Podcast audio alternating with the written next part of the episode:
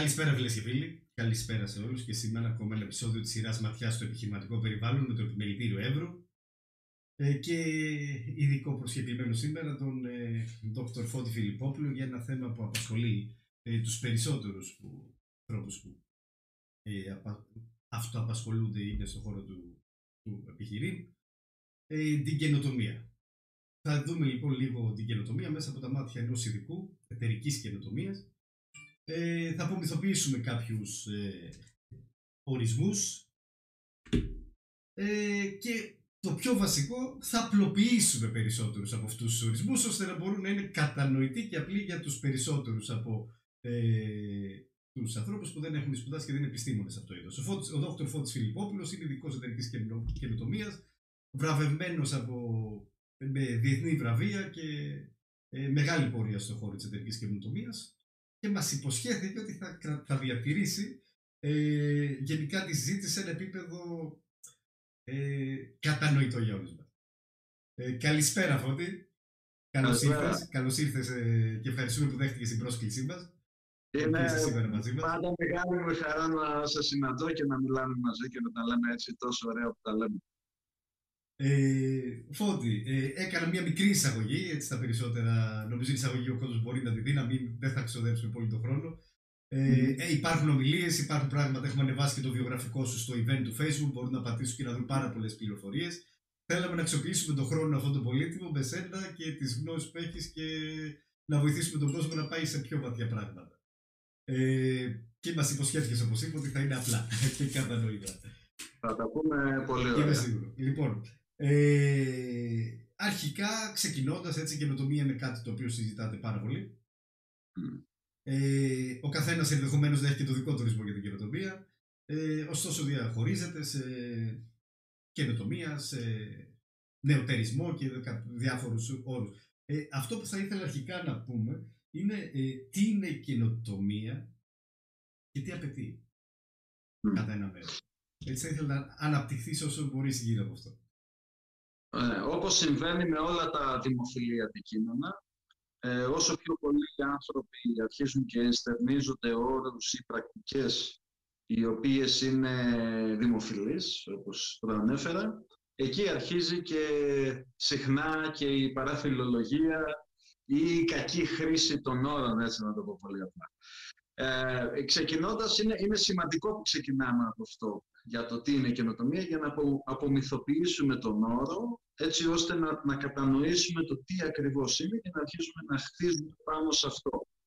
Υπάρχουν αρκετοί ορισμοί οι οποίοι είναι γενικά αποδεκτοί τόσο από την ακαδημαϊκή όσο και από την επαγγελματική κοινότητα. Υπάρχει όμως ένας ορισμός συγκεκριμένα που προσωπικά μου αρέσει και είναι και ο ορισμός που, που προωθώ ε, σε παντού, είτε όταν διδάσκω είτε όταν ε, το πράττω ε, σαν, σαν επάγγελμα.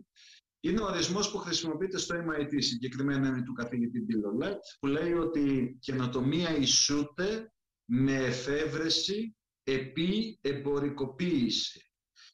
Για ποιο λόγο αυτός ο ορισμός είναι τόσο και γιατί χρησιμοποιείται και στο MIT. Ε, πρώτον, γιατί εσωκλεί την ανάγκη του να μεταφερθεί αυτή η αξία, αυτό το όφελος το οποίο έχει παραχθεί από, την, από μία εφεύρεση στην αγορά. Που σημαίνει ότι είναι ο ορισμός που στοχεύει σε εμπορικές εφαρμογές. Δηλαδή δεν δικαιώνει μη, μη εμπορικές εφαρμογές, αλλά για τις εμπορικές εφαρμογές είναι ένας πλήρης όρος. Όταν λέμε εφεύρεση, εννοούμε ε, μια, ένα καινούργιο επιχειρηματικό μοντέλο, μια νέα τεχνολογία, ένα δίπλωμα ευρεσιτεχνίας, μια νέα ανακάλυψη, μια νέα εφεύρεση, ένα πάθος. Κάτι το οποίο προσδίδει όφελος ή επιλύει ένα συγκεκριμένο πρόβλημα. Επί της εμπορικοποίησης, της διαδικασίας δηλαδή, το να το πας αυτό στην αγορά. Και είναι επί και δεν είναι συν, γιατί είναι το προϊόν των δύο. Δηλαδή, εάν δεν έχεις μία εφεύρεση, τότε δεν έχεις κάτι να εμπορικοποιήσεις. Και από την άλλη πλευρά, εάν δεν, αν η εμπορικοποίηση είναι μηδέν, δηλαδή δεν το πας αυτό στην αγορά, τότε έχεις ένα πρωτότυπο το οποίο κάθεται στον πάγκο ενός ε, εργαστηρίου. Άρα δεν έχεις καινοτομία, έχεις απλά μία εφεύρεση. Άρα καινοτομία είναι το προϊόν της εφεύρεσης και της εμπορικοποίησης. Και αυτό το οποίο ε, απαιτεί, η καινοτομία είναι κάτι το δύσκολο. Δεν είναι εύκολο. Αν ήταν εύκολο όλοι θα καινοτομούσαν με επιτυχία. Πολλοί προσπαθούν, πολύ λιγότεροι ε, πετυχαίνουν. Μάλιστα τα νούμερα είναι, ε, είναι, είναι και λίγο αποκαρδιωτικά. Δηλαδή ξέρουμε ότι περίπου ένα 40% της αποτυχίας προέρχεται από προϊόντα τα οποία είναι πολυτουργικά πρωτότυπα. Που σημαίνει ότι δεν είναι τα καλά προϊόντα αυτά τα οποία ή εκείνα που λειτουργούν, εκείνα τα οποία αποτυγχάνουν. Είναι εκείνα τα οποία δεν έχουν έναν κάποιον να τα αγοράσει. Γι' αυτό το λόγο το δεύτερο σκέλος της εξίσωσης, η εμπορικοποίηση, είναι εξίσου, και εξίσου σημαντική και με την εφεύρεση. Και αυτό το οποίο απαιτεί, σύμφωνα με, με ένα από τα σημαντικότερα ευρήματα πάνω στο αντικείμενο της διαχείρισης των καινοτομιών, είναι ότι απαιτεί δύο, κατά κύριο λόγο, δύο στοιχεία μεταξύ άλλων. Αυτά τα δύο είναι πρώτον η οικειοποιησιμότητα, είναι ένας νομικός όρος, τεχνικός όρος, που είναι η ικανότητα της αξιοποίησης της γνώσης που παράγεται από την καινοτομία, της οικειοποίησης δηλαδή αυτής της γνώσης, μέσω διπλώματος ευρεσιτεχνίας, μέσω πατέντας, μέσω πνευματικών δικαιωμάτων, ε, μέσω brand, είναι και άλλου είδους δηλαδή ε, ε, με ε, αντικείμενα οικειοποίησης ναι. μιας καινοτομίας. Και το δεύτερο απαραίτητο σημαντικό είναι η απαραίτητη πόρη. Η απαραίτητη πόρη είναι η πόρη που είναι απαραίτητη για τη μετάφραση της γνώσης που έχει παραχθεί από την καινοτομία σε βιώσιμα εμπορικά αποτελέσματα. Δηλαδή, δίκτυο πωλήσεων, τήρια, άνθρωποι, ε, άνθρωποι που να γνωρίζουν την παραγωγική διαδικασία, η παραγωγική ικανότητα, το marketing, οι πωλήσεις, όλα εκείνα δηλαδή που επιτρέπουν την επιχείρηση ναι. ε, να παραδίδει με βιώσιμο και σε τεχνικό αλλά και σε οικονομικό επίπεδο την καινοτομία η οποία έχει παραχθεί, την εφεύρεση δηλαδή, το όφελος ναι. στην αγορά. Ε, και θα πρέπει αυτά τα δύο τα στοιχεία, σε αυτά τα δύο να στηρίζονται ε, στο, να, στο να τα ενισχύουν κατά τη διάρκεια του χρόνου. Δηλαδή θα πρέπει να, οι επιχειρήσεις να μαθαίνουν και δεύτερον να γίνονται ολοένα και καλύτερες στο να εμπορικοποιούν την εφεύρεσή τους ή το όφελός τους ή ναι. τη λύση τους στην αγορά. Ε, οπότε τυπικά ένα με, πολύ μεγάλο μέρος ε, ε, αναφερόμαστε στη, ότι είναι άρρηκτα συνδεδεμένη το κομμάτι καινοτομία με την εμπορικοποίηση. Έτσι, οπότε yeah. κάτι που θα καινο, για να καινο, αν καινοτομήσει μια επιχείρηση, θα πρέπει αυτό που θα παράξει να, ε, έχει και μια εμπορική, να δημιουργήσει μια εμπορική αξία, υπεραξία που την εταιρεία. Βέβαια, ακριβώς.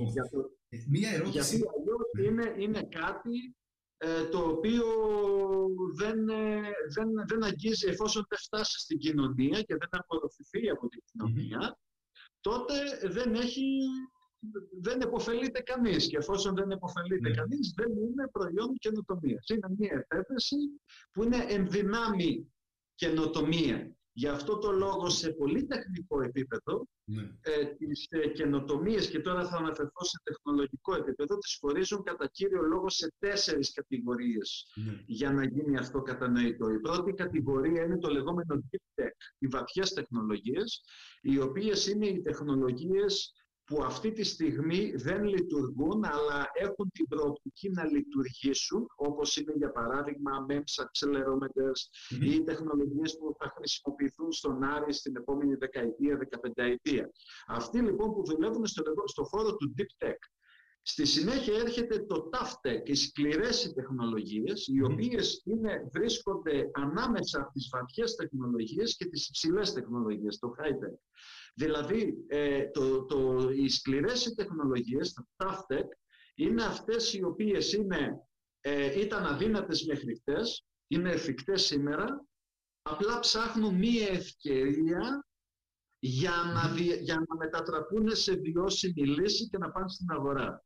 Και στη συνέχεια, εφόσον αυτές απορροφηθούν με επιτυχία, μετατρέπονται σε, σε υψηλή τεχνολογία. Και η υψηλή ναι. τεχνολογία είναι η τεχνολογία η οποία είναι ευρέως διαδεδομένη στην αγορά. Και μετά έχουμε απλά ε, technologies. Άρα λοιπόν έχουμε τέσσερις διαφορετικές τεχνολογίες για να κατανοήσουμε το στάδιο της ορίμανσης και το στάδιο της ετοιμότητας στο οποίο βρίσκονται. Είναι πολύ σημαντικό δηλαδή να είμαστε έτοιμοι.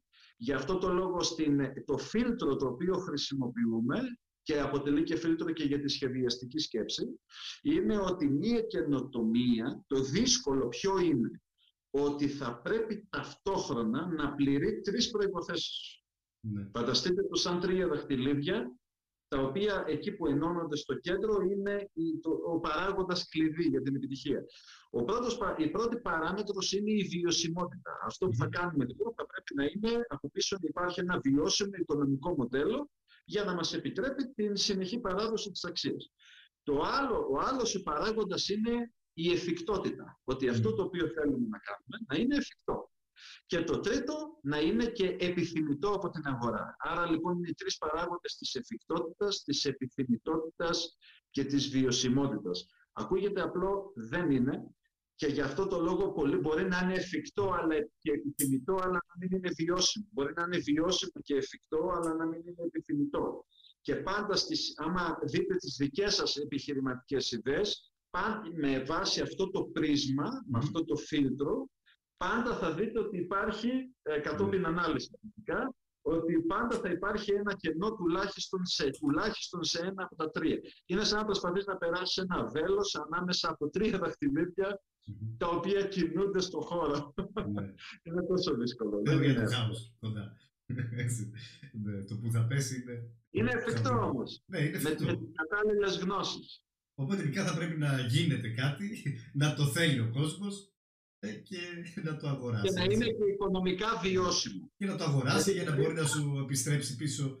Ε, να, να, είναι, να είναι, για να το πούμε με, με όρους οικονομίας, να είναι η επιχείρηση σε θέση να συνεχίσει να παραδίδει αυτό το όφελος στην κοινωνία, αλλά και να συνεχίσει να το βελτιστοποιεί. Άμα, άμα δεν έχει έσοδα από αυτό που αρκούν ε, για τουλάχιστον αυτά τα δύο, τότε ναι. ε, θα κλείσει η επιχείρηση. Άρα είναι πολύ σημαντικό ναι. να υπάρχει βιωσιμότητα. Θα μπορούσες, υπάρχει κάποιο παράδειγμα σε καινοτομία η οποία δεν είναι εμπορικοποιημένη.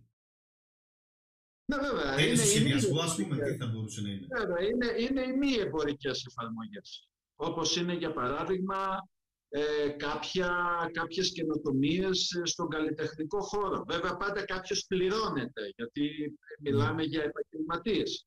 Ε, κάπως πρέπει να πληρωθούν. Στις περιπτώσεις, για παράδειγμα, ε, όπου το κράτος πρημοδοτεί ένα καλλιτεχνικό έργο ε, το οποίο είναι υψηλής αισθητικής, τεχνικής και επιστημονικής αξίας.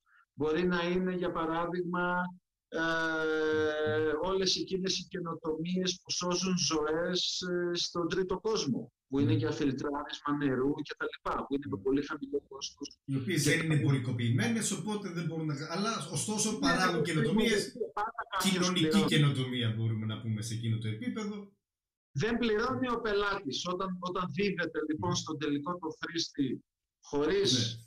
Ε, να, να έχει πληρώσει ναι. ο ίδιος γιατί δεν μπορεί κατά τον κύριο λόγο, λόγω αδυναμίας, τότε έχουμε να κάνουμε με, μη, με, ναι. με παράδειγμα μη εμπορικής ε, χρήσης ναι. ή για παράδειγμα μπορεί να είναι, όπως είπα πριν, το, το καλλιτεχνικό, ε, να είναι στον χώρο των τεχνών. Κατανοητός. Κατανοητός λοιπόν μέχρι εδώ τέτοια παραδείγματα, αλλά είναι πολύ δύσκολο να βρεις μη εμπορική εφαρμογή γιατί. Ε, Στην τελική, κάποια οικονομική συναλλαγή ζούμε σε ελεύθερη οικονομία. Και, έτσι. Και, και για την καινοτομία είναι λίγο δύσκολο, γιατί η καινοτομία απαιτεί και πολλά κεφάλαια ερευνητικά στην αρχή. Ναι. Δεν είναι δηλαδή ότι γίνεται κάτι το οποίο ξαφνικά εμφανίζεται στα χέρια μας και αυτό μετά πάμε και το δίνουμε ε, με όσο ό,τι ποσότητα επιθυμούμε σε κάποιους. Ένα παράδειγμα κοινωνικής καινοτομίας είναι αυτό το οποίο είχα και εγώ την τιμή να, να ηγηθώ του σχεδιασμού στην, ε, στη Μακαλούλου της Ζάμπια όπου εκεί μία, ένας πελάτης που είχα στο Λονδίνο χρηματοδότησε ε, την ε, δημιουργία ενός μικρού χωριού ε, στην, στον οικισμό Μακαλούλου στη Ζάμπια που είχε ως στόχο να επιλύσει ένα κοινωνικό πρόβλημα και αυτό το πρόβλημα σε συνεργασία με τοπικούς φορείς. που το πρόβλημα ήταν η, με, η, μετα, η μεταπίδηση από την, για τα κορίτσια συγκεκριμένα από το Λύκειο, από το σχολείο στο πανεπιστήμιο. Επειδή παίρνει πολλά χρόνια στη συγκεκριμένη στη Ζάμπια ε, το να, από τη στιγμή που θα περάσει στο πανεπιστήμιο που να πας, ναι. μεσολαβούν αρκετά χρόνια, τρία με πέντε χρόνια. Και μέσα σε αυτά τα τρία με πέντε χρόνια πολλά κορίτσια χάνονται. Εξαφανίζονται, παντρεύονται κτλ. Οπότε σε αυτό το χωριό οι, αυτές οι οποίες είναι άριστες μαθήτρες πηγαίνουν εκεί και μένουν μαζί σε ένα χώρο ο, ο οποίος είναι φτιαγμένος για, με, με πολύ καινοτόμο αρχιτεκτονική, συνδιαβίωση, συνεργασίας κτλ. Και φυσικά διαθέτει ε, και τις απαραίτητες, ε, τις βασικές, ας το πούμε, αμέσεις. Αυτό είναι ένα παράδειγμα κοινωνικής καινοτομίας. Η καινοτομία μπορεί να συμβεί σε όλα τα επίπεδα. Μπορεί να είναι τεχνολογική, μπορεί να είναι διοικητική, μπορεί να είναι διαδικαστική. Πάμε σε είναι... ε, ένα ακόμα βασικό θέμα που υπάρχει είναι και θα μπορούσα να πω τρομοκρατία κατά ένα μεγάλο μέρος ε, είναι το γεγονός του σχετικά με την καινοτομία. Ε, ας πούμε μια τυπική αντίσταση σε αυτό το στο θεσμό της καινοτομίας, δεν μπορούμε να το πούμε θεσμό, ε, ότι δεν είναι για μένα. Έχω μια μικρή επιχείρηση. Αυτά είναι για μεγάλες επιχειρήσεις που έχουν πολλά κεφάλαια και θα επενδύσουν σε έρευνα. Ε, τι θα έλεγες λοιπόν σε αυτούς τους ανθρώπους που όντως σκέφτονται ότι η καινοτομία, η δική μου επιχείρηση είναι πολύ μικρή για να αντέξει το βάρος της καινοτομίας; Εδώ λοιπόν έρχεται η γνώση, η πραγματική γνώση περί καινοτομίας και δίνει, ας το πούμε, τις διεξόδους. Οι άνθρωποι που το λένε αυτό έχουν μέρη δίκιο, απλά θα πρέπει να γνωρίζουν ότι όλα τα είδη, η δημιουργικότητα, γι' αυτό το λόγο και όταν διδάσκω το αντικείμενο δίνω πολύ μεγάλη έμφαση στο λεγόμενο πνευματικό βάθος, δηλαδή να γνωρίζουμε το αντικείμενο σε βάθος. Η δημιουργικότητα χωρίζεται σε δύο κατηγορίες. Στην υψηλή δημιουργικότητα, στη μεγάλη δημιουργικότητα και τη μικρή δημιουργικότητα το λεγόμενο Big C Creativity και Small C Creativity.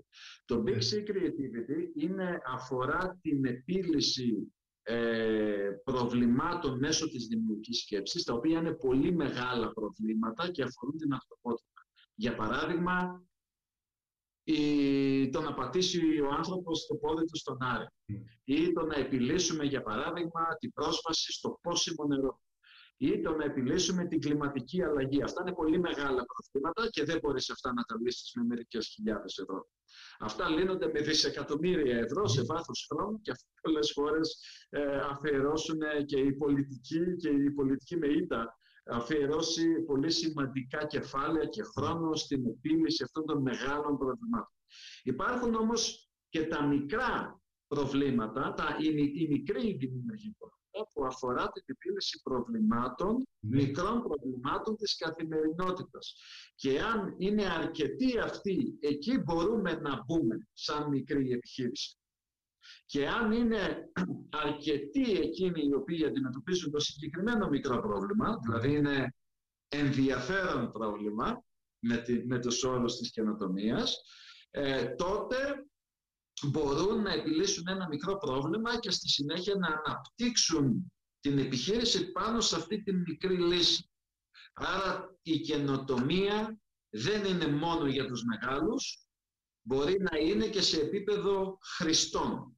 Δηλαδή, αντιμετωπίζω εγώ ένα πρόβλημα στην καθημερινότητά μου και το επιλύω, μηχανεύω με τρόπους για να το επιλύσω και στη συνέχεια βλέπω ότι αυτό λειτουργεί και το μετατρέπω σε προϊόν. Αυτό λέγεται user innovation, δηλαδή καινοτομία των χρηστών. Βέβαια, πολλές από αυτές οι καινοτομίες χάνονται όταν αρχίζουν και μπαίνουν στην αγορά και αρχίζουν και κινούνται έτσι, να, να το πούμε απλά. Ε, και υπάρχουν πολλοί λόγοι, είναι συζήτηση από μόνο του. Και υπάρχουν φυσικά και οι περιπτώσεις όπου μία μικρή μικρομεσαία επιχείρηση μπορεί να επιλύσει ένα πολύ συγκεκριμένο πρόβλημα το οποίο αντιμετωπίζουμε σε, σε μια πολύ συγκεκριμένη γεωγραφία και στη συνέχεια αυτό να το αναπτύξουν. Άρα δεν είναι η καινοτομία μόνο για τους μεγάλους. Εξαρτάται το πρόβλημα το οποίο προσπαθείς να επιλύσεις. Αν είναι μεγάλο ή μικρό. Τα μεγάλα προβλήματα θέλουν και μεγάλες τσέπες και μεγάλα μυαλά. Έτσι να το πούμε απλά. Είναι αναλογικά δηλαδή. Λοιπόν, και να περάσουμε σε κάτι ακόμα. Ε, εδώ θα ήταν καλό βέβαια πριν κλείσουμε όλο αυτό το κομμάτι λίγο να απομυθοποιήσουμε και το κομμάτι καινοτομίας, γιατί ε, ιδιαίτερα σε μικρότερες περιοχές Μμμ. ε, καινοτομία θα μπορεί κατά ένα μέρος να, ε, την να.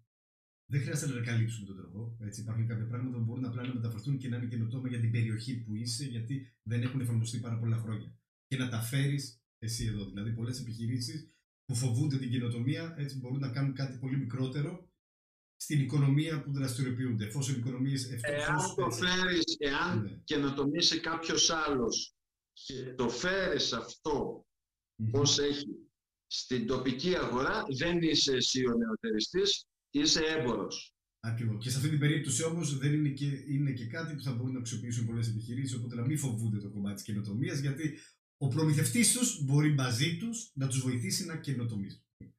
Είναι, Έτσι. Εκεί Θα- λοιπόν θα που πρέπει θα μοιρα... να- μπορούν να μοιραστούν τους πόρου ουσιαστικά του προμηθευτή. θα, Έτσι. θα πρέπει να... Ε, ε, οι, οι επιχειρήσεις που καινοτομούν τους χρειάζονται τους χοντρέμπορους. Τους χρειάζονται γιατί στην αρχή έτσι αναπτύσσονται. Είναι σημαντική δηλαδή. Και μάλιστα Ναι. η διαδικασία των πωλήσεων είναι μαγειρεμένη μέσα στην όλη διαδικασία ανάπτυξης ε, μιας καινοτομίας. Είναι όμως σημαντικό εδώ να αναφερθούμε, Λεωνίδα, στον διαχωρισμό της μικρομεσαίας και της καινοτόμου επιχειρηματικότητας. Μμμ. Εκεί εντοπίζω ότι είναι το, η παρεμηνία. Ότι η μικρομεσαία επιχειρηματικότητα είναι κάτι τελείως διαφορετικό από την καινοτόμο επιχειρηματικότητα. Εμείς σήμερα μιλάμε για την καινοτόμο επιχειρηματικότητα και όχι για την Ναι. μικρομεσαία επιχειρηματικότητα. Η μικρομεσαία επιχειρηματικότητα στα αγγλικά λέγεται SMEs, δηλαδή Small Medium Enterprise, και, ε, και η καινοτόμως επιχειρηματικότητα λέγεται IDE, δηλαδή Innovation Driven Enterprise, δηλαδή ε- επιχειρήσεις με γνώμονα την καινοτομία. Καθοδηγείται που. Και μάλιστα σε επίπεδο Ευρωπαϊκής Επιτροπής, ήδη τα τελευταία χρόνια, και ήμουν από αυτούς οι οποίοι προωθούσαν τον όρο, ότι θα πρέπει να γίνει δια, διαχωρισμός μεταξύ των SMEs και των IDEs, δηλαδή Μμμ. των μικρομεσαίων και των καινοτόμων επιχειρήσεων. Για ποιο λόγο; Γιατί α- είναι, πρόκειται για δύο διαφορετικά λειτουργικά συστήματα. Ναι. Η μικρομεσαία επιχειρηματικότητα ε, αναπτύσσεται κατά κύριο λόγο με γραμμικό τρόπο και σε κάποια στιγμή ισορροπεί. Δηλαδή μέχρι τόσο μπορώ να παράξω, μέχρι τόσους μπορώ να εξυπηρετήσω και κάποια στιγμή βλέπεις ότι, ότι η ανάπτυξή τους έρχεται και ισορροπεί. Γι' αυτό το λόγο η, η μικρομεσαία επιχειρηματικότητα βλέπεις ότι ε, κάποιες επιχειρήσεις, πολλές μικρομεσαίες επιχειρήσεις είναι κολλημένες στον ίδιο τζίρο SAE για πολλά χρόνια. Γιατί δεν υπάρχει περιθώριο περαιτέρω ανάπτυξης. Επίσης, οι μικρομεσαίες επιχειρήσεις απευθύνονται κατά κύριο λόγο στις, στις τοπικές αγορές. Είναι, για παράδειγμα, η πιτσαρία της γειτονιάς. Είναι, για παράδειγμα, ε, το κομμωτήριο της γειτονιάς. Έχει μια πολύ συγκεκριμένη δυναμικότητα. Μμμ. Και ε, επίσης η, το καλό που έχουν η, μικρο, η μικρομεσαία επιχειρηματικότητα είναι ότι έχει λιγότερο ρίσκο και ότι αντιδρά πιο γρήγορα σε μια επένδυση Ναι. οικονομικά.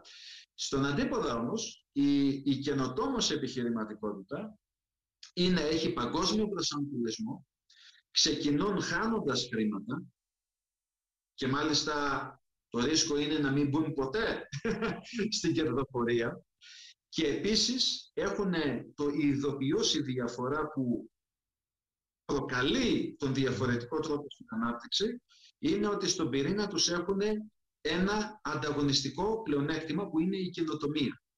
Και επίσης αντιδρούν πολύ αργά σε μία επένδυση. Ναι.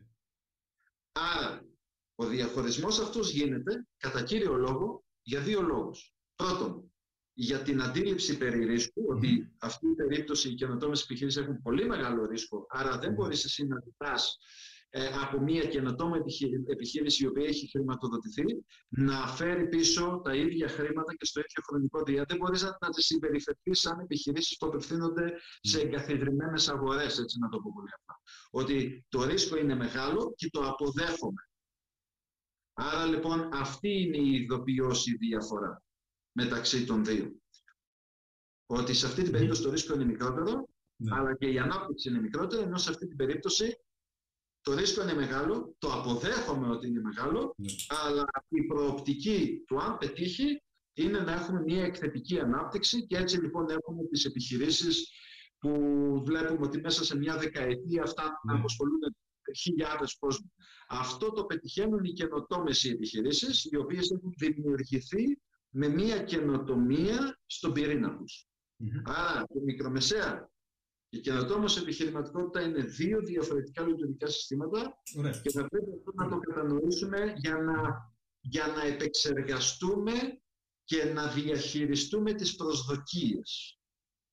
Κατανοητό λοιπόν ο διαχωρισμός θα πρέπει να είναι διαχωρισμένος. Ωστόσο αυτό που πήγα να που έκλεισα ήταν κυρίως ότι υπάρχουν ευκαιρίες για τους ανθρώπους που μας ακούνε αυτή τη στιγμή ε, συνεργειών. Γιατί και με το δεν είναι απαραίτητο παράγεται από μια εταιρεία. Μπορεί να συνεργαστείς με τον προμηθευτή που έχει τους πόρους και να παράξετε μαζί. Έτσι. Έχουμε εταιρείες στην περιοχή μας οι οποίες έχουν καινοτομήσει σε συνεργασία με κορυφαίους οργανισμούς. Παράδειγμα, είχαμε, η Prisma έχει συνεργασία με την European Space Agency, έχει συνεργασία με, με την NASA, mm-hmm. με οργανισμούς τεράστιου και καινοτομεί δουλεύοντας και συμμετέχοντας σε ερευνητικά προγράμματα που συμμετέχουν πάρα πολλές εταιρείες μαζί.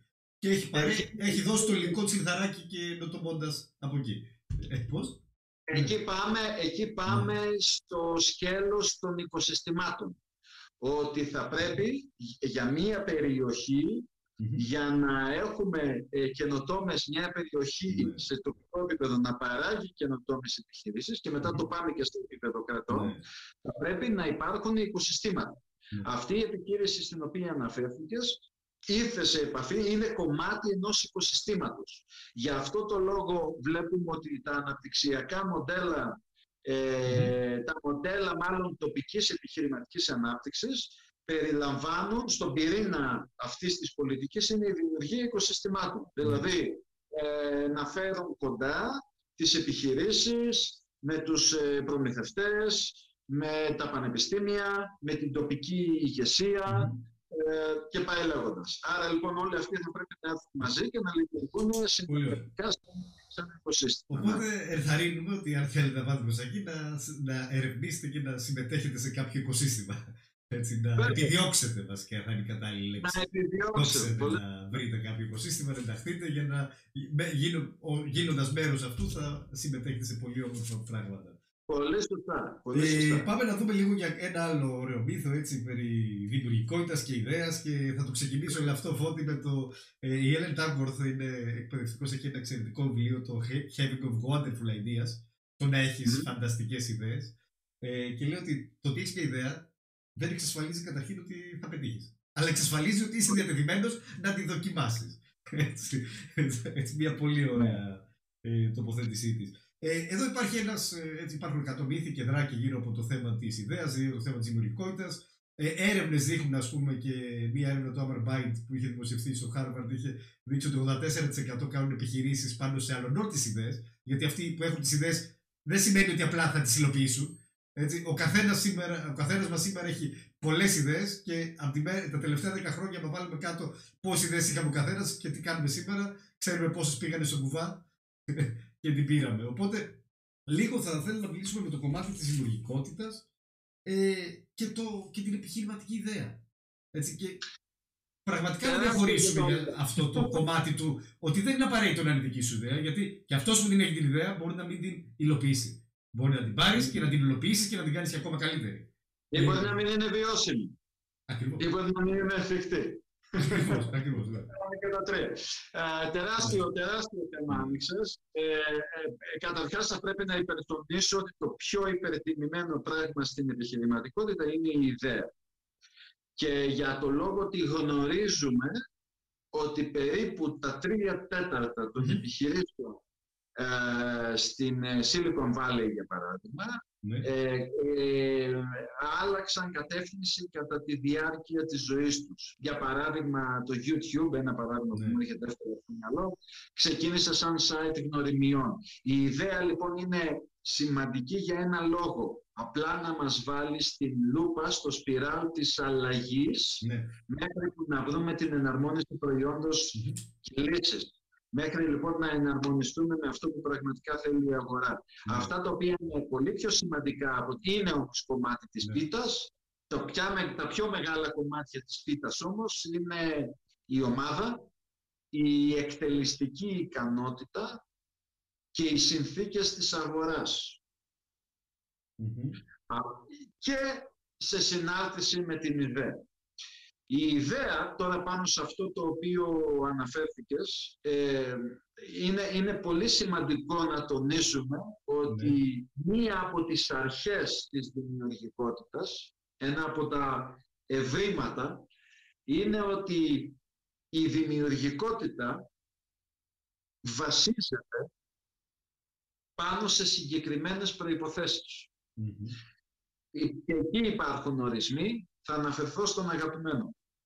Είναι του Σάιρα Κούγκ, που λέει ότι η δημιουργικότητα είναι φαντασία με υπευθυνότητα. και το κομμάτι της υπευθυνότητας είναι λοιπόν η φαντασία, η οποία είναι αχαλήνωτη, ε, είναι απλά φαντασία.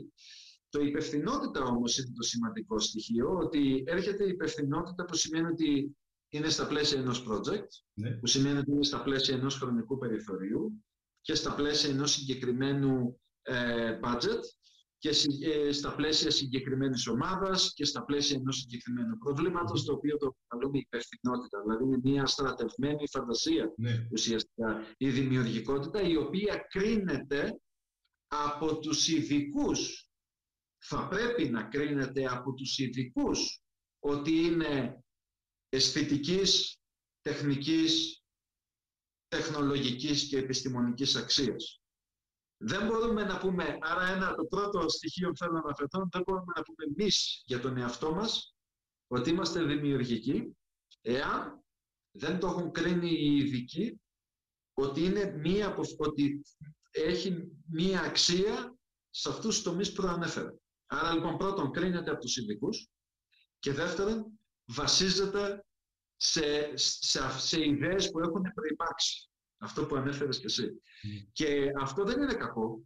Πρέπει να είναι έτσι. Και είναι έτσι. Δηλαδή, οι επιστήμονες στις μελέτες αναφέρονται σε μελέτες άλλων. Η αρχή της επιστήμης είναι έστω αν. Αυτό ισχύει. Μέχρι να καλύψουμε ότι, μέχρι να αποδείξουμε ότι δεν ισχύει. Για να πάμε στο Και, και σε επίπεδο π.χ. διδακτορικού ή έρευνας, ένα ναι. από τα σημαντικότερα κεφάλαια που κοιτάς, πρώτον είναι το abstract και μετά κοιτάς τα recommendations, τις προτάσεις. Γιατί εκεί πέρα είναι το κενό. το κενό. Δηλαδή κάποιος άλλος έχει δημιουργήσει την καινούργια γνώση και μετά σου λέει ότι πρόσεξε, εδώ και εδώ και εδώ και εδώ αυτά είναι τα κενά, αυτά δεν τα έχω καλύψει. Άρα λοιπόν με κατευθύνει. Άρα ναι. βασίζομαι εκ των πραγμάτων στην mm. ιδέα κάποιου άλλου. Επίσης ε, στους καλλιτέχνες. Οι σημερινοί καλλιτέχνες βασίζονται στους προηγούμενους, έχουν επηρεαστεί από τους προηγούμενους και οι προηγούμενοι από τους προηγούμενους. Και άμα δείτε, για παράδειγμα, στο Netflix μία από τις αγαπημένες μου σειρές που είναι η εξέλιξη της hip hop, ε, ξεκίνησε από την jazz. Το ντοκιμαντέρ δείχνει τους πρώτους καλλιτέχνες στη δεκαετία του 50, ας το πούμε, οι οποίοι σιγά σιγά σιγά σιγά σιγά επηρέασαν, μετά μπήκε η δίσκο και πάνω στην δίσκο μετά βγήκαν οι άλλοι και τώρα αυτή τη στιγμή έχουμε μια hip hop που δεν έχει καμία σχέση με τα προηγούμενα. Αλλά είναι η εξέλιξη. Έτσι, έτσι λοιπόν και αυτό είναι σημαντικό γιατί ο, ο ανθρώπινος πολιτισμός ως υπεροργανισμός δεν μπορεί να ξεκινάει από το μηδέν κάθε φορά που θέλει να κάνει κάτι χτίζει, χτίζει, χτίζει, χτίζει, εξελίσσεται. Είναι σαν ένα πλέγμα, ένα δίκτυο το οποίο διωγγώνεται, ενισχύεται και εξελίσσεται και μεγαλώνει. Και εκεί πέρα βρίσκεται και η δημιουργικότητα. Και σε επίπεδο επιχειρηματικών ιδεών και σε επίπεδο επίλυσης προβλημάτων, ε, για να είναι υπεύθυνη λοιπόν η δημιουργικότητα, εκεί υπάρχουν συγκεκριμένες μέθοδοι. Και μάλιστα ένα από τα ε, πρώτα πράγματα που πολλοί φοιτητές βρίσκονται προεκπλήξεως είναι ότι η δημιουργικότητα είναι, είναι πολύ, πολύ δομημένο αντικείμενο. Και μάλιστα είναι η ικανότητα του να σκέφτεσαι μέσα στο κουτί, όχι έξω από το κουτί. Για αρκεί, να, αρκεί να μπορείς να ορίσεις το κουτί. Ορίστε. Αρκεί να, μπορεί, να, να, αρκεί να μπορείς να ορίσεις ποιο είναι το κουτί. Α, μπράβο. Εκεί είναι το πνευματικό βάθος Εκεί έρχεται η ικανότητα, εκεί έρχεται η εμπειρία και η εργαλεία. Ναι. Και μάλιστα, εάν δούμε ένα από τα, ίσως ένα από τα κορυφαία εργαλεία δημιουργικής επίλυσης προβλημάτων σε επίπεδο τεχνολογικό, Ναι. Είναι το λεγόμενο TRIZ, Inventing Problem, Inventive Problem Solving. Το TRIZ, ε, το οποίο είναι αρχικά από τα ρώσικα, είναι ναι. ρώσικο το όνομα, το εργαλείο TRIZ ξεκίνησε μετά το Δεύτερο Παγκόσμιο Πόλεμο, όπου προσπάθησαν ε, να αποτυπώσουν είναι η γλώσσα των αντιθέσεων, δηλαδή στη μηχανολογία ό,τι κερδίζει σε δύναμη χάνει σε ταχύτητα και πάει Και μελετήσανε χιλιάδες πατέντες και δημιουργήσαν ένα πίνακα με 40 παραμέτρους όπου σου λέει τι πρόβλημα αντιμετωπίζεις, σπάει η αλυσίδα. Γιατί σπάει η αλυσίδα; Λόγω θερμότητας και στη συνέχεια καταλήγεις στη λύση, την ναι. τεχνική Σήμερα ο πίνακας 3, ο οποίος ανανεώνεται από τη δεκαετία του παιδό και μισό αιώνα, τι μισό αιώνα, πάμε για αιώνα, έχει πάνω από 30 εκατομμύρια πατέντες ε, κωδικοποιημένες μέσα, στην, μέσα στον πίνακα, που σημαίνει ότι κυριολεκτικά σκέφτεσαι μέσα στο κουτί. Ε, το ίδιο συμβαίνει και με τη μορφολογική ανάλυση. Άρα, για ποιο λόγο, για να μην, γιατί για κάποιον που το ακούει για πρώτη φορά ίσως του φανεί περίεργο. Γιατί έτσι λειτουργεί η επιστήμη. Μελετούμε τα φαινόμενα από όπου στοιχεία αναδύονται και κατηγοριοποιούνται, εγώ αυτά τα λέω κουτάκια, κατηγοριοποιούνται σε συγκεκριμένες κατηγορίες με βάση τα κοινά τους χαρακτηριστικά, από όπου αναπτύσσουμε μία, κατανοώντας αυτή τη σχέση, αναπτύσσουμε μία δήλωση του τι προκαλεί τι και γιατί. Αυτό είναι η θεωρία, μία δήλωση υπετιότητας. Μελετούμε τα φαινόμενα από που στοιχεία αναδύονται και κατηγοριοποιούνται και στη συνέχεια αναπτύσσουμε τη δήλωση του τι προκαλεί τι και γιατί; Μελετούμε τα φαινόμενα για να επιβεβαιώσουμε τη θεωρία και χρησιμοποιούμε τη θεωρία σε μια προσπάθεια να προβλέψουμε τα φαινόμενα. Άρα λοιπόν η μελέτη των φαινομένων οδηγεί σε κατηγοριοποίηση. Και από την κατηγοριοποίηση είμαστε σε θέση να ε, καταλήξουμε σε συμπεράσματα. Αυτή λοιπόν είναι η δημιουργικότητα, σε αυτή τη δημιουργικότητα που αναφέρομαι, διδάσκεται αυτή τη στιγμή στα κορυφαία πανεπιστήμια, στις κορυφαίες σχολές μηχανολόγων στον κόσμο. Εργαλεία όπως η μορφολογική ανάλυση, εργαλεία όπως το TRIZ, εργαλεία όπως το SCAMPER, εργαλεία όπως ε, το brainstorming. Έχει για παράδειγμα υπάρχουν 12 είδη brainstorming. Και πάλι εργαλεία όπως τα 6 καπέλα εργαλεία, δηλαδή είναι, είναι πραγματικά ο κατάλογος και ένα σωρό εργαλεία ένα σωρό εργαλεία τα οποία μπορούν να σε βοηθήσουν να καταλάβεις να αξιοποιήσεις τις γενικές ικανότητες του νου σου. Ακριβώς. Ε, και, και βλέπετε εδώ που είπες και πριν και στο Netflix όσοι έχετε συνδρομή θα μπορείτε έχει μια εξαιρετική σειρά το Abstract ε, που είναι κορυφαίοι δημιουργικοί του κόσμου, ο καθένας έχει ένα επεισόδιο για τον εαυτό του. Ο καλύτερος άνθρωπος που στα fonts, ο καλύτερος άνθρωπος στο κομμάτι του illustration. Έχει, μπορείτε, είναι, είναι φανταστική όλη η σειρά και αυτό που ξεκίνησε φώτη στην αρχή, ουσιαστικά σε ένα από τα επεισόδια, ε, εκεί ξεκίνησε ότι όταν, εκεί αναφέρθηκε ακριβώς ότι πρώτα ορίζω τι θα κάνω και, είχε, και από εκεί βγήκε και το όλο το abstract από την κατάλαβα της σειράς, γιατί έλεγε ότι πρώτα λέω ότι όταν ψάχνω να βρω κάτι, ε, να δημιουργήσω κάτι, λέω: OK, εδώ είναι το normal και εδώ είναι το τελείως abstract. Και Βέβαια. επιλέγω σε ποιο επίπεδο θα αρχίσω να δουλεύω, αφού το ρίσω, αρχίζω να δουλεύω γύρω από αυτό. Γιατί κάνω eliminate ουσιαστικά γύρω-γύρω ό,τι θα μπορέσει να μου αποσπάσει.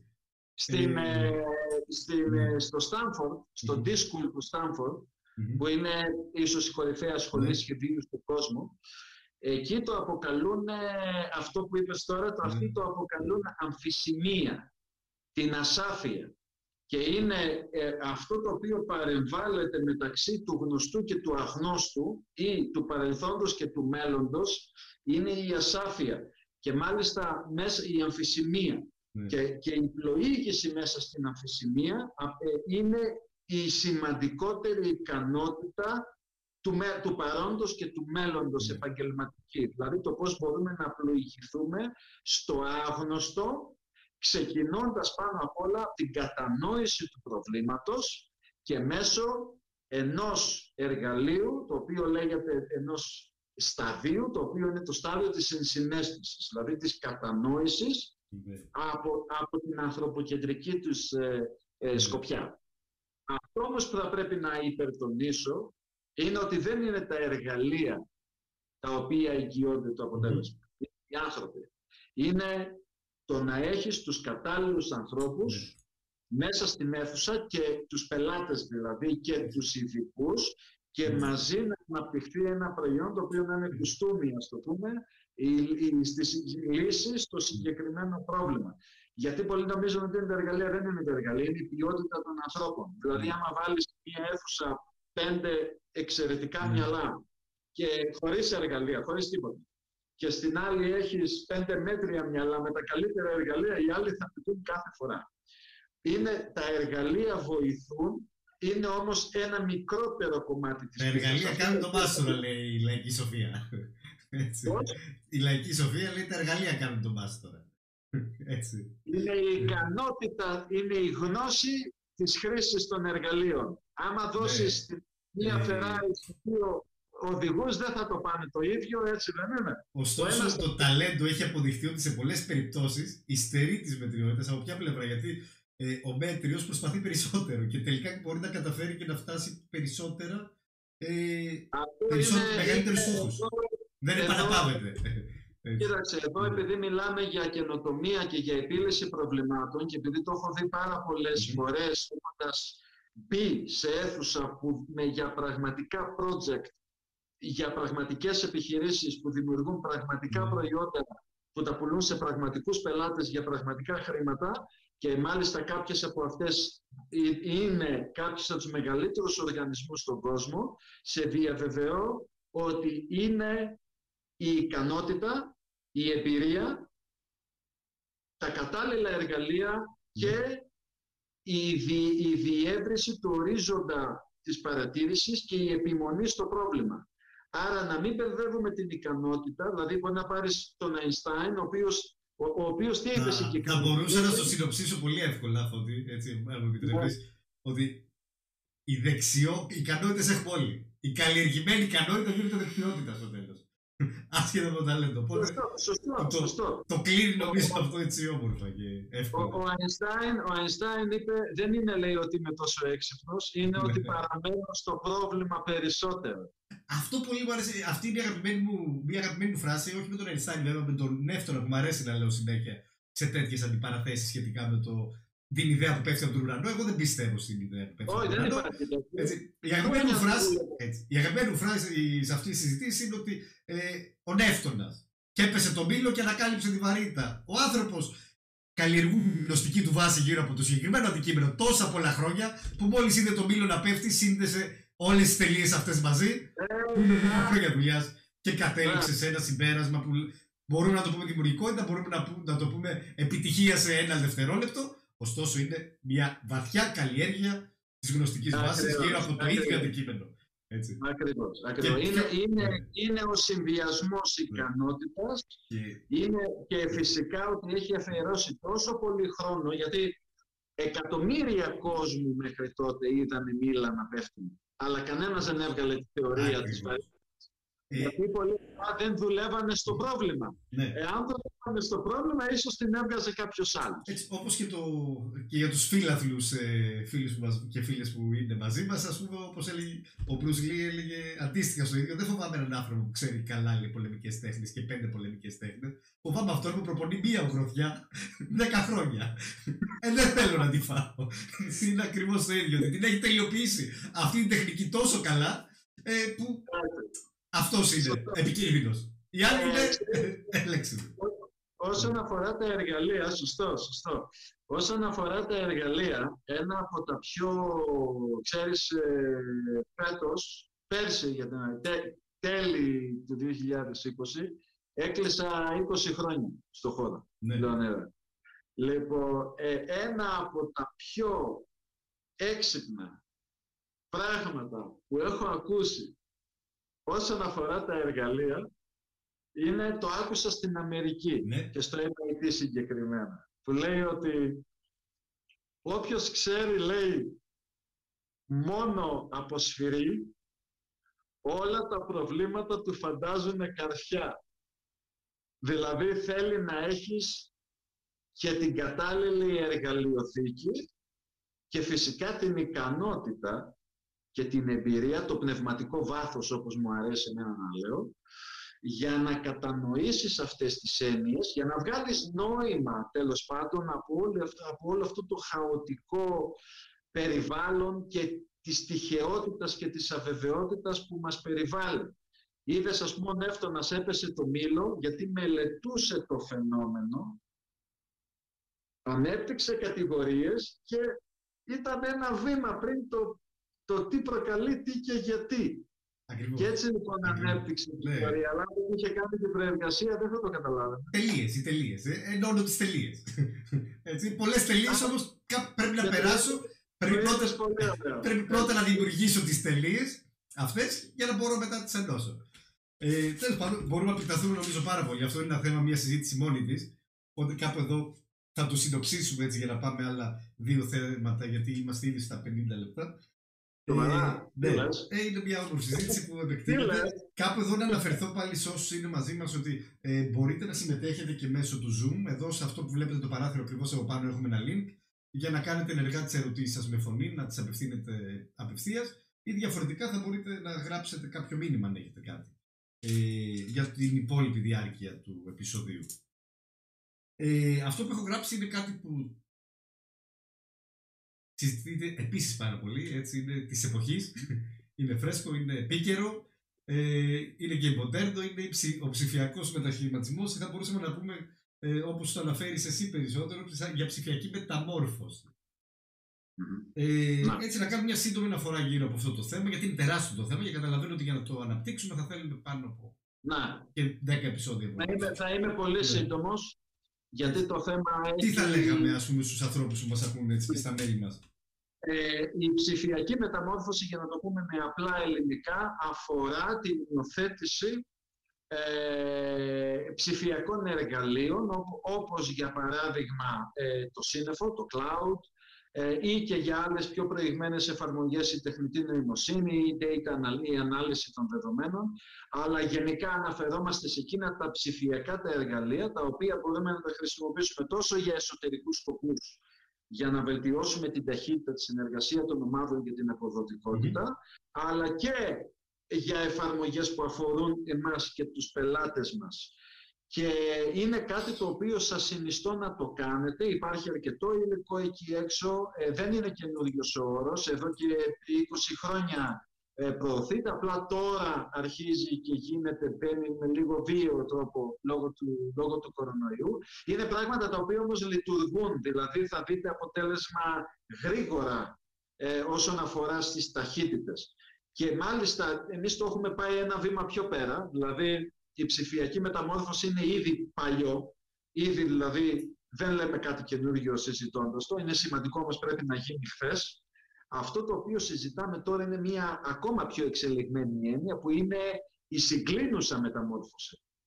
Ότι βλέπουμε ότι τη σημερινή εποχή οι παίκτες, οι επιχειρήσεις, οι οργανισμοί με τις καλύτερες επιδόσεις είτε έχουν επανεφεύρει τον εαυτό τους είτε έχουν βρει νέες διεξόδους ανάπτυξης μέσω της δημιουργίας συγκλίνουσων υπηρεσιών και προϊόντων. Τι εννοώ, ότι αρχίζουν πλέον οι επιστήμες, οι διαχωριστικές γραμμές μεταξύ των επιστημών να ενώνονται και, και βλέπουμε για παράδειγμα την γονιοβιωματική με την ε, διαχείριση των δεδομένων ναι. να ενώνονται για να δημιουργήσουν προσωποποιημένες ε, θεραπείες στους ασθενείς. Η Google, για παράδειγμα, μια καθαρά ψηφιακή επιχείρηση, βλέπουμε ότι πλέον παράγει τα, τις δικές της συσκευές. Ναι.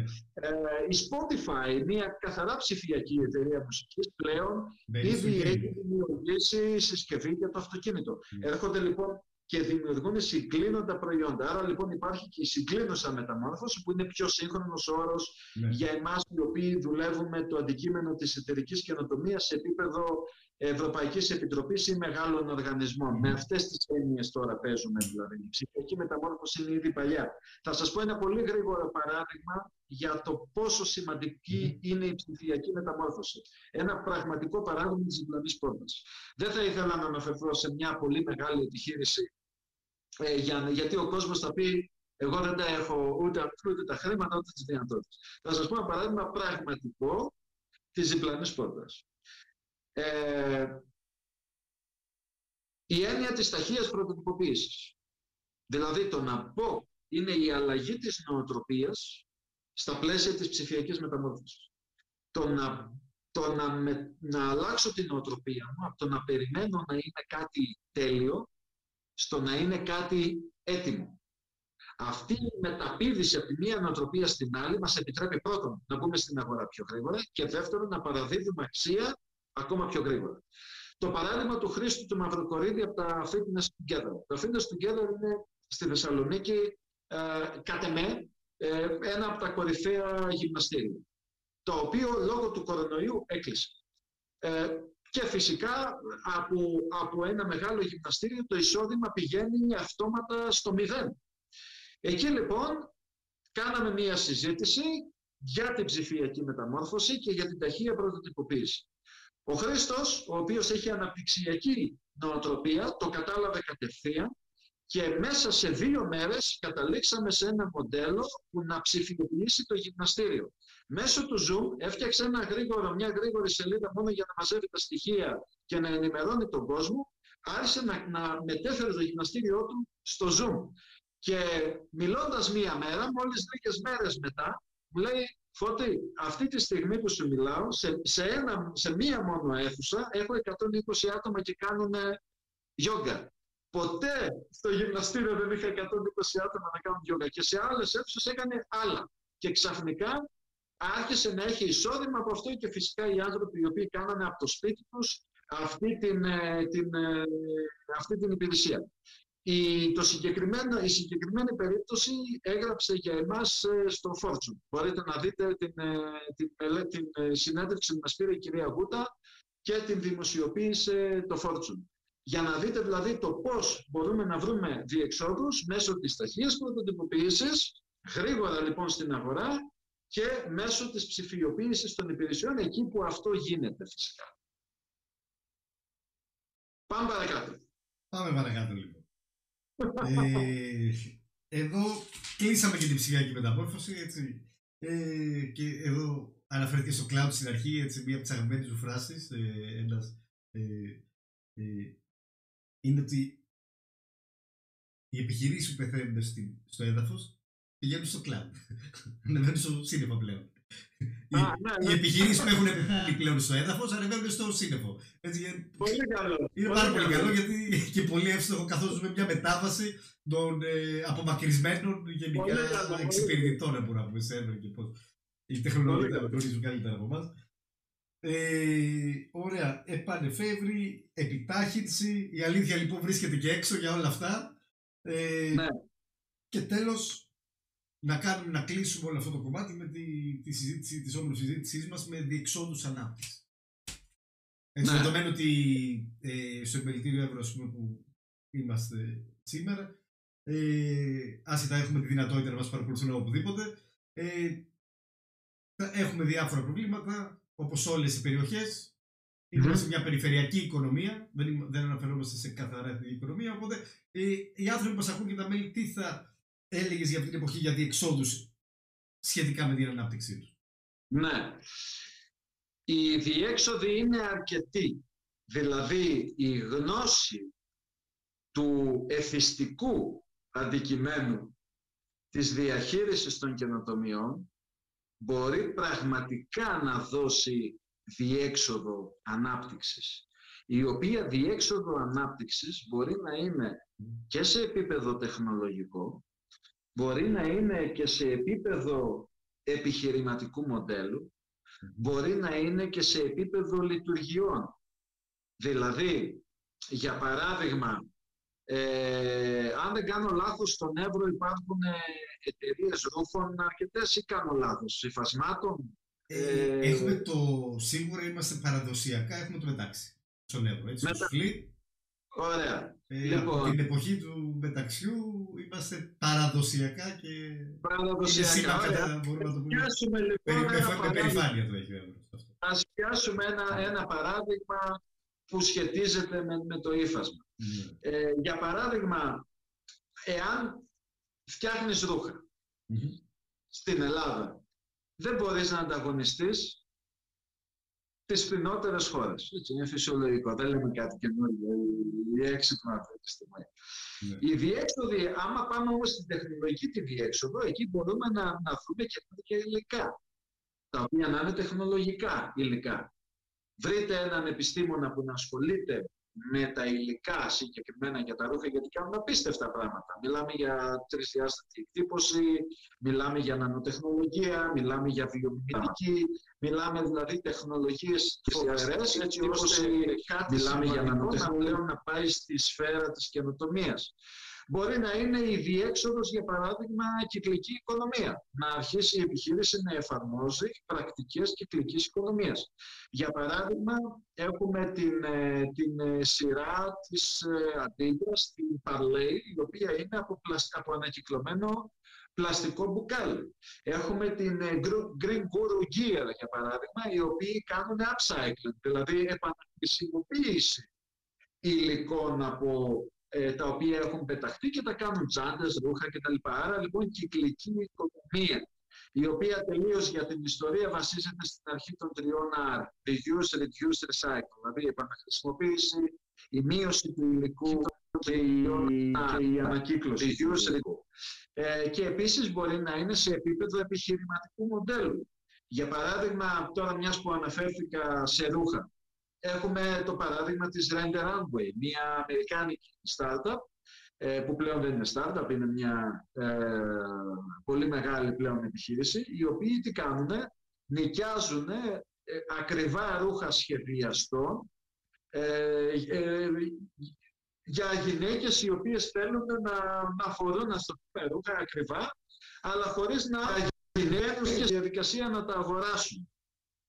Ε, και ούτως ή άλλως και να τα αγοράσουν μια-δυο φορές θα τα πάρουν. Άρα λοιπόν, αν θέλουν μια ακριβή τσάντα ή ένα ακριβό φόρεμα, πάνε το νοικιάζουν, βγαίνουν, κάνουν τη δουλειά τους, μετά γυρίζουν πίσω και το, και το στέλνουν πίσω. Αυτό λέγεται μου. Άρα λοιπόν η, η διέξοδη μπορεί να είναι σε επίπεδο λειτουργιών, μπορεί να είναι σε επίπεδο επιχειρηματικού μοντέλου, μπορεί να είναι σε επίπεδο τεχνολογικό και, και φυσικά αυτό το οποίο προτείνω στους ανθρώπους οι οποίοι μας βλέπουν είναι διαδίου μάθηση το πιο σημαντικό πράγμα. Μην μείνετε, ε, ε, και εγώ διαπιστώνω ότι αυτά που σπούδασα πριν από 20 χρόνια στο πρώτο μου το πτυχίο, χώρια ότι δεν θυμάμαι τίποτα, τα άλλα μισά έχουν ανέβει στο YouTube και τα άλλα μισά είναι απαρχαιωμένα. Άρα λοιπόν, αν έμενα σε αυτά τα οποία είχα μάθει πριν από 20-25 χρόνια, δεν θα έκανα τίποτα. Θα πρέπει λοιπόν συνέχεια, συνέχεια, συνέχεια, συνέχεια, συνέχεια, συνέχεια να μαθαίνουμε και να ενημερωνόμαστε σωστά από σωστές πηγές γιατί η γνώση είναι αυτή η οποία ανοίγει τον ορίζοντα της παρατήρησης και μας δίνει τη δυνατότητα να, να επιλέξουμε με, με καλύτερα κριτήρια. Αυτή είναι, αυτό είναι κάτι το οποίο είχε τοποθετήσει ο Χαράρη, ένας από τους πιο διάσημους σήμερα, νομίζω, ο, αν όχι ο δημασιότερο σήμερα ιστορικός, ανθρωπολόγος. Ε, το γεγονός ότι όσο ανεβαίνει και το προσδόκιμο επιβίωσης και αν καταφέρει τελικά η ανθρωπότητα να αυξήσει κι άλλο τη, να περάσουμε π.χ. και τα 100 χρόνια, το μεγαλύτερο πρόβλημα θα είναι τα, οι δεξιότητες με την ταχύτητα που αλλάζουν, ε, θα είσαι απαρχαιωμένος μετά από 10 χρόνια που βρίσκει συνεργασία. Ε, Οπότε οι άνθρωποι που θα ξεκινήσουν στα 20 τους και θα δουλεύουν ακόμα σε 90, ενδεχομένως ή 100, αν καταφέρουμε να είμαστε τόσο υγιείς, το οποίο δεν είναι πολύ μακριά αυτή η πραγματικότητα, ενδεχομένως μπορεί να είναι 4-5 γενιές μετά, ε, θα είναι απαρχαιωμένες οι δεξιότητές τους. Με την, ε, Παίρνοντας ως δεδομένο την εξέλιξη που είχαμε τα τελευταία 50 χρόνια και ας βάλουμε και την τελευταία δεκαετία. Έτσι, γιατί εμείς, ας πούμε, είμαστε στη γενιά που έζησε χωρίς υπολο... γεννήθηκε χωρίς υπολογιστή και είσαι όλη την εξέλιξη της πληροφορικής. Εμείς ζήσαμε ναι. την εποχή της μετάβασης. Προ-Ιντερνετική εποχή, μετά Ιντερνετική εποχή. Ακόμα θυμάμαι. Με τα κέρματα έφευγα και ακόμα άκουγα τα κέρματα. Προϋπολογιστική, Amstrad PC. Έτσι. Για να πάμε πολύ πίσω, ακόμα τότε βγαίναμε δηλαδή σε και ζήσαμε όλη τη μετάβαση αυτή. Οπότε οι, οι σημερινές γενιές που είναι και digital natives σαφώς είναι πιο εξοικειωμένοι. Ωστόσο, αυτό που λέει η μεγαλύτερη πρόκληση των εποχών είναι τι θα κάνεις αυτόν τον άνθρωπο μετά από 60 χρόνια δουλειάς, πώς θα τον επαναφέρεις στα σημερινά δεδομένα της εποχής εκείνης. Θα πρέπει είναι από τις μεγαλύτερες προκλήσεις. Η ευθύνη είναι ατομική, πρωτίστως. Ε, και κοινωνική από, το, από το σύστημα. Έτσι. Έχει ευθύνη και, ένα, και η κοινωνία. Έχει η ευθύνη του Η πολιτεία. παρέχει, η ευθύνη του συστήματος είναι να παρέχει ένα υγιές περιβάλλον σταθερότητας που να ενισχύει τους ανθρώπους οι οποίοι θέλουν να παραμείνουν σχετικοί ε, να, να τους βοηθήσει αυτό να το κάνουν. Αλλά η ευθύνη το να πηγαίνω, το ναι. να εξελίσσομαι μαζί με την ιστορία, μαζί με την τεχνολογία, μαζί με τις εξελίξεις, mm-hmm. πρωτίστως είναι, είναι θέμα παιδείας, είναι θέμα νοοτροπίας και είναι θέμα ατομικής ευθύνης ναι. και μετά θα πρέπει να υπάρχει και το πλαίσιο που όλα αυτά να τα κάνει εύκολα και να ναι. τα προωθεί, ας το πούμε. Έτσι, και να τα ενισχύει και να τα καλλιεργεί. Έτσι, είναι δηλαδή και ατομική η ευθύνη, είναι και κοινωνική ναι. ευθύνη, είναι και ε, κρατική ευθύνη. Έτσι, έτσι ακριβώς. Έτσι. Απλά είναι και αυτό μια πρόκληση η οποία ερχόμαστε. Θα πρέπει να αγκαλιάσουμε τη γνώση. Έτσι, όλες οι πολιτείες βλέπουν να γυρίσουν γύρω από τη γνώση. Ε, τα πράγματα κινούν τόσο γρήγορα που είμαστε σε μια οικονομία γνώσης. Ε, πρέπει να μαθαίνουμε συνέχεια, πρέπει να υπάρχουν μηχανισμοί και να υπάρχει και πρόσβαση στη γνώση. Αντίστοιχα, βλέπουμε σε, σε όλο τον κόσμο με τους ε, ψηφιακούς νομάδες, ε, σε εμάς ακόμα δεν έχει έρθει τόσο έντονα το φαινόμενο της, α, πώς θα το πούμε, όχι αστικοποίηση, ε, συγγνώμη τώρα έχω κολλήσει, ε, the urbanization, ότι ε, ας πούμε, ναι, ότι στις ειδικές, ιδιαίτερα στις Ηνωμένες Πολιτείες και στην Ευρώπη έχει έρθει αποκέντρωση. Ε, είναι πολύ μεγάλη τάση η αποκέντρωση. Διατηρώ τη δουλειά μου, ε, δουλεύω ψηφιακά και πάω κάθομαι σε μια μικρή πόλη, αρκετά μικρή ώστε να μεγαλώσω τα παιδιά μου με ένα κήπο και ζωάκια και οτιδήποτε άλλο και να ανοίγω το παράθυρό μου και να βλέπω πράσινο και ε, ηλιοβασιλέματα και ωραία πράγματα. Αλλά για να το κάνεις αυτό ναι. πρέπει να παίζεις τους υπολογιστές στα δάχτυλα. Α, και να έχει πρόσβαση στην περιοχή που θα πάω. Με ίντερνετ, και με να έχει πρόσβαση. Και ούτω καθεξής. Μπράβο. Εκεί όταν είναι θέμα είναι θέμα κρατικό. Ναι. Αλλά η ευθύνη η ατομική, ο συγκεκριμένο ο άνθρωπος, το τι θα κάνει και ναι. το πόσο καλός θα είναι και το πόσο πολύ ή καλή, θα, πόσο θα το ψάχνουν και πόσο θα το ναι. εξελίσσουν, είναι ατομική. Το η υποδομή, ναι. Και υπάρχουν και πολλές τοπικές κοινωνίες στον κόσμο που δημιουργούν υποδομές για ψηφιακούς ναι. νομάδες. Και ακόμα ένα σημαντικό πρόβλημα για πιάσαμε ψηφιακούς εβδομάδε, γιατί δεν είναι μόνο αυτή. Και ιδιαίτερα στις περιοχές. Δηλαδή, ένα γεγονός που ακούμε συνέχεια, ένα παρά, όχι παράπονο, δεν το έλεγα, μια πρόκληση που αντιμετωπίζουν οι επιχειρήσεις, οποίες είναι οι δεξιότητες. Οι άνθρωποι. Ιδιαίτερα οι εταιρείες που ασχολούνται με κομμάτια που είναι ε, γνώση όπως η πληροφορική. Εντάξει, υπάρχει ναι. shortage ακόμα και σε μεγάλες πόλεις όπως και η Θεσσαλονίκη. Εδώ υπάρχει ακόμα ναι. περισσότερο. Οπότε πολλές επιχειρήσεις αναγκάζονται να μεταναστεύσουν ή να πληρώσουν πολύ περισσότερο κόσμο να έρθει εδώ και υπάρχει γενικά μια δυσκολία στο να, δημιουργήσει, να κάνεις τη δεξαμενή των ταλέντων σου και να τη διατηρήσεις. Ναι. Έτσι, σε μια ναι. τέτοια αγορά. Γι' αυτό το λόγο ε, τα δυνατά οικοσυστήματα βλέπεις, ας το πούμε, στην περίπτωση, ας πάρουμε ένα extreme παράδειγμα. Ε, αυτό τη Silicon Valley. Βλέπεις ότι έχουν δύο από τα καλύτερα πανεπιστήμια στην ίδια περιοχή. Ναι. Δηλαδή, οι επιχειρήσεις που είναι δίπλα κυριολεκτικά ναι. περνάει ο άλλος έξω από το κάμπους ναι. για να πάει στη δουλειά. Τα πανεπιστήμια είναι και επενδυτές στον ίδιο δρόμο. Είναι δηλαδή το λεγόμενο το οικοσύστημα. Και ναι. φυσικά ένα κράτος που προωθεί αυτού του είδους ε, τα οικοσυστήματα. Η Ελλάδα έχει Μπήκε ήδη η Ελλάδα σε αυτή την νοοτροπία, για να λέμε ναι. την, την αλήθεια. Έχουμε ακόμα πολύ δρόμο. Έχει μπει όμως αυτή την Έχουμε δρόμο. Το θέμα είναι ότι μπήκαμε στις ράγες και τώρα περιμένουμε να δούμε αποτελέσματα. Έτσι, αυτό είναι το. Ε, προσωπικά, yeah. Ναι. μιλώντας όμως, εκπροσωπώντας, γιατί τώρα μιλάμε οι δυο μας, yeah. Ναι. εκπροσωπώντας ε, τους επαγγελματίες, γενικά θα έλεγα, και τις επιχειρήσεις, ένα, ένα κάπου που πραγματικά υστερεί η ελληνική κοινωνία, δεν είναι οι γνώσεις, οι, mm-hmm. ικανότητες, ε, είναι και αυτό. Για μένα είναι το εκεί που υστερούμε πραγματικά είναι ο επαγγελματισμός. Είναι πολύ δύσκολο να βρεις ε, ανθρώπους με επαγγελματική συμπεριφορά. Ναι. Δηλαδή, με πολλούς επιχειρηματίες που μιλάω, για παράδειγμα, φωνάζουν κόσμο για να τους πάρουν συνέντευξη και μου λένε Φώτη, δεν το πιστεύω. Μετά από 10 λεπτά νόμιζα ότι εγώ ήμουν ο συνεντευξιαζόμενος. Ε, ή για παράδειγμα, ο τρόπος που ναι. απαντούν ναι. στα email. Ο τρόπος που μπαίνεις σε ένα μαγαζί να αγοράσεις ρούχα και ο τρόπος που σε αντιμετωπίζουν είναι τέτοιος που μόνο συγγνώμη δεν λες που τους ενόχλησες κιόλας. Ε. συγγνώμη, αλλά αυτό. Ε, δηλαδή, Έχει ένα ρομαντισμό αυτό, ωστόσο δεν είναι και ευχάριστος σαν πελάτη. και αυτό μέσα. Γιατί ένας άνθρωπος που, είναι, ε, που έχει τον επαγγελματισμό μέσα του, ναι. είναι και ένα άλλο έξτρα στοιχείο το οποίο σε βοηθάει να, ναι. ε, να προχωρήσεις, ας το πούμε, στη ζωή. Ωραία. Λοιπόν, νομίζω ότι κάπου εδώ μπορούμε να συνοψίσουμε. Έχουμε ολοκληρώσει νομίζω τη συζήτησή μας. Είμαστε ήδη μία ώρα και δέκα λεπτά. Ε, είναι ευχάριστο να μπορούσαμε να κρατηθούμε παραπάνω, ωστόσο ας κρατήσουμε λίγο για κάποια άλλη. Αν υπάρχει κάποια ερώτηση, είμαι στη ναι. διάθεση. Ε, δεν έχω δει μέχρι στιγμής κάποια ερώτηση. Έτσι, έχετε ακόμα λίγο ε, μέχρι να κλείσουμε. Θα μπορείτε να θέσετε μια ερώτηση. Αν προλάβετε ακόμη, ακόμη να μπείτε και στο Zoom, μπορείτε με το link που έχουμε σας έχουμε παρέχει ακριβώς πάνω από εδώ που το βλέπετε. Ε, αυτά λοιπόν από μένα.